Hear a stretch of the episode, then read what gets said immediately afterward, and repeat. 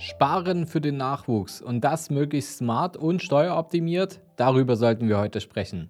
Vielleicht seid ihr noch aus einer der Generationen, die zu ihrem 18. Geburtstag noch ein Sparbuch geschenkt bekommen haben oder vielleicht eine Versicherungspolice, in das die Eltern seit der Geburt eingezahlt haben.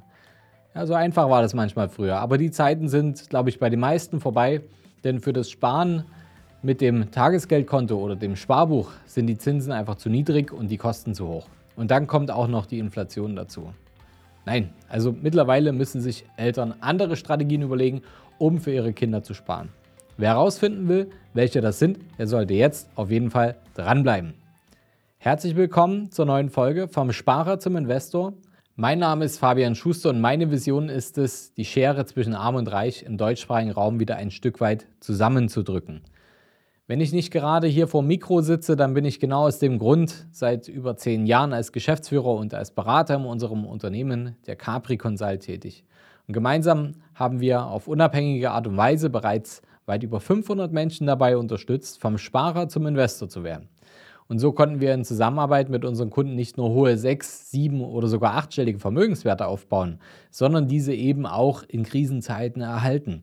Und genau dieses erfahrungsbasierte Wissen möchten wir im Rahmen unseres Podcasts sowie auch unseres YouTube-Channels vollkommen kostenfrei an euch weitergeben, damit ihr dann etwas Gutes an eure Kinder weitergeben könnt.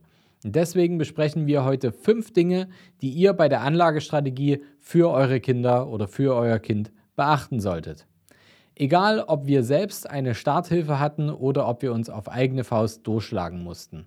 Ich denke, jedem ist klar, dass die Ausbildung und Studienzeit mit finanzieller Unterstützung deutlich angenehmer sein kann, als wenn man keine finanzielle Unterstützung hat.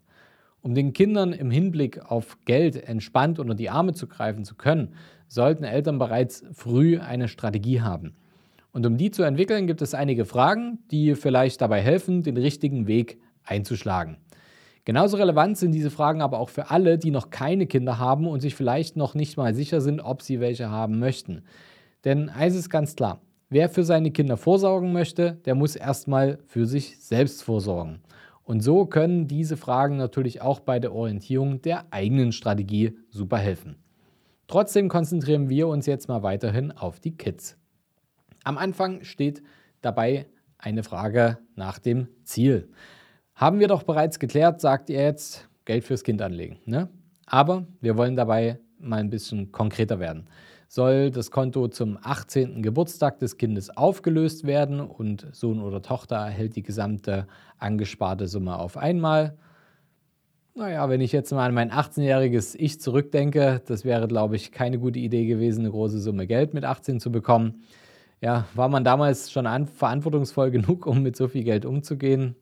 Also ich denke, die wenigsten. Wollt ihr also vielleicht lieber bis zum 21. Geburtstag warten? Oder ein ganz anderer Ansatz? Ja, vielleicht erhält ab dem 18. Geburtstag euer Kind jeden Monat eine feste Summe von dem Ersparten, während der Rest aber noch unangetastet bleibt und sogar weiter Rendite generieren kann. Das Stichwort Rendite bringt uns auch gleich zu Frage Nummer 2 und zu Frage Nummer 3. Welche Risikobereitschaft habe ich und wie wichtig ist mir denn eine hohe Rendite? Und eigentlich gibt es darauf nur eine richtige Antwort. Es geht hier um das Geld und um die Zukunft eurer Kinder. Deshalb ist das Ziel auf gar keinen Fall, durch Spekulation und hohes Risiko aus wenig Geld ganz schnell viel zu machen, sondern über eine lange Zeit mit einem geringen Risiko eine stabile Rendite zu erwirtschaften, ohne dabei zu zocken.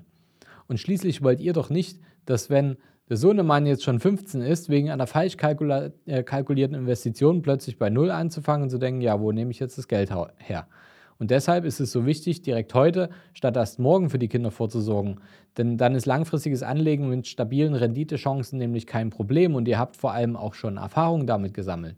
Und wenn ihr jetzt zum Beispiel nur noch 3 Jahre habt, bis die Tochter sich zum 18. Geburtstag ein Auto kaufen will oder als Au-pair ins Ausland gehen möchte, dann gerät ihr schon eher in die Situation, von der Aussicht auf höhere Rendite geblendet zu werden und geht am Ende ein viel zu hohes Risiko ein und verzockt erst recht alles.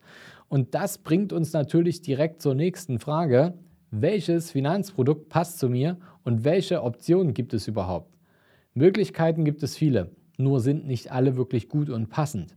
Zum Beispiel bleiben Tagesgeld, Konto und Sparbuch natürlich weiterhin Optionen, aber damit wird das Geld nicht mehr, sondern tatsächlich eher weniger, denn es gibt immer noch keine großartigen Zinsen aufs Tagesgeldkonto. Ansonsten locken Banken auch gern mit ganz fiesen Angeboten für Kinder. Da gibt es mal ein Lego-Set zur Kontoeröffnung oder einen Biene-Maja-Schutzbrief. Aber Leute, lasst euch davon nicht blenden, lasst euch nicht von den Fakten ablenken. Wer früh anfängt und für seine Kids langfristig ein Vermögen aufbauen will, der fährt sowohl mit einem Sparplan in breit gestreute Investmentfonds sehr gut und für diejenigen, die ein etwas größeres Portemonnaie für ihre Kinder haben, können sogar vielleicht mit Bruchteilen von Immobilien oder Mehrfamilienhäusern oder kleinen Eigentumswohnungen arbeiten, um für die Kinder vorzusorgen und natürlich für sich selbst. Und dabei behalten wir nämlich auch die zwei Fragen von zuvor im Kopf. Gerade wenn wir breit streuen und das ordentlich aufstellen, dann ist das Risiko überschaubar und die Renditechance auf lange Sicht doch recht stabil.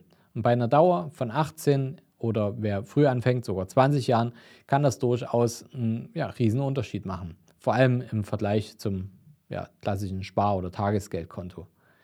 Also egal, welche Methode ihr zum Sparen für eure Kinder wählt, eröffnet das entsprechende Konto am besten direkt im Namen des Kindes. Nicht etwa, weil dann die Versuchung nicht besteht, selbst mal etwas abzuheben, sondern wegen den Steuervorteilen. Also in der Zwischenzeit, also zwischen dem Eröffnungsdatum und dem 18. Lebensjahr, entscheidet ihr am Ende, was mit dem Geld passiert. Aber das Thema Steuern ist hier nicht zu vernachlässigen. Ihr könnt auf die Kapitalerträge, die ihr erwirtschaftet, die könnt ihr so auf die gesamte Familie verteilen. Pro Kopf ist nämlich Stand Januar 2023 ein Sparerpauschbetrag von 1.000 Euro im Jahr steuerfrei. Also mal angenommen, ihr seid zu viert, dann sind das schon knapp 4.000 Euro. Würde das Konto auf den eigenen Namen laufen, würde der Betrag normal ab dem 1.001. Euro-Jahr versteuert werden. Also der Sparerpauschbetrag bedeutet einfach nur, dass ihr 1.000 Euro Einkünfte pro Person steuerfrei erwirtschaften können und erst danach fällt die Kapitalertragssteuer an. So, jetzt habt ihr nicht nur einige Tipps gehört, wie ihr eine Anlagestrategie für eure Kinder entwickelt, sondern auch noch, wie ihr dabei eine ganze Menge steuern, sparen und optimieren könnt. Wenn ihr trotzdem noch konkreter über euren individuellen Plan zum Vermögensaufbau sprechen wollt, dann schreibt mir gerne über unser Kontaktformular, das habe ich euch hier noch mit verlinkt in den Shownotes.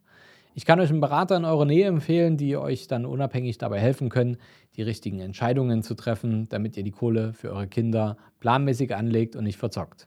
Also, bevor ihr geht, verratet mir doch noch, habt ihr schon eine Vermögensaufbaustrategie für eure Kinder?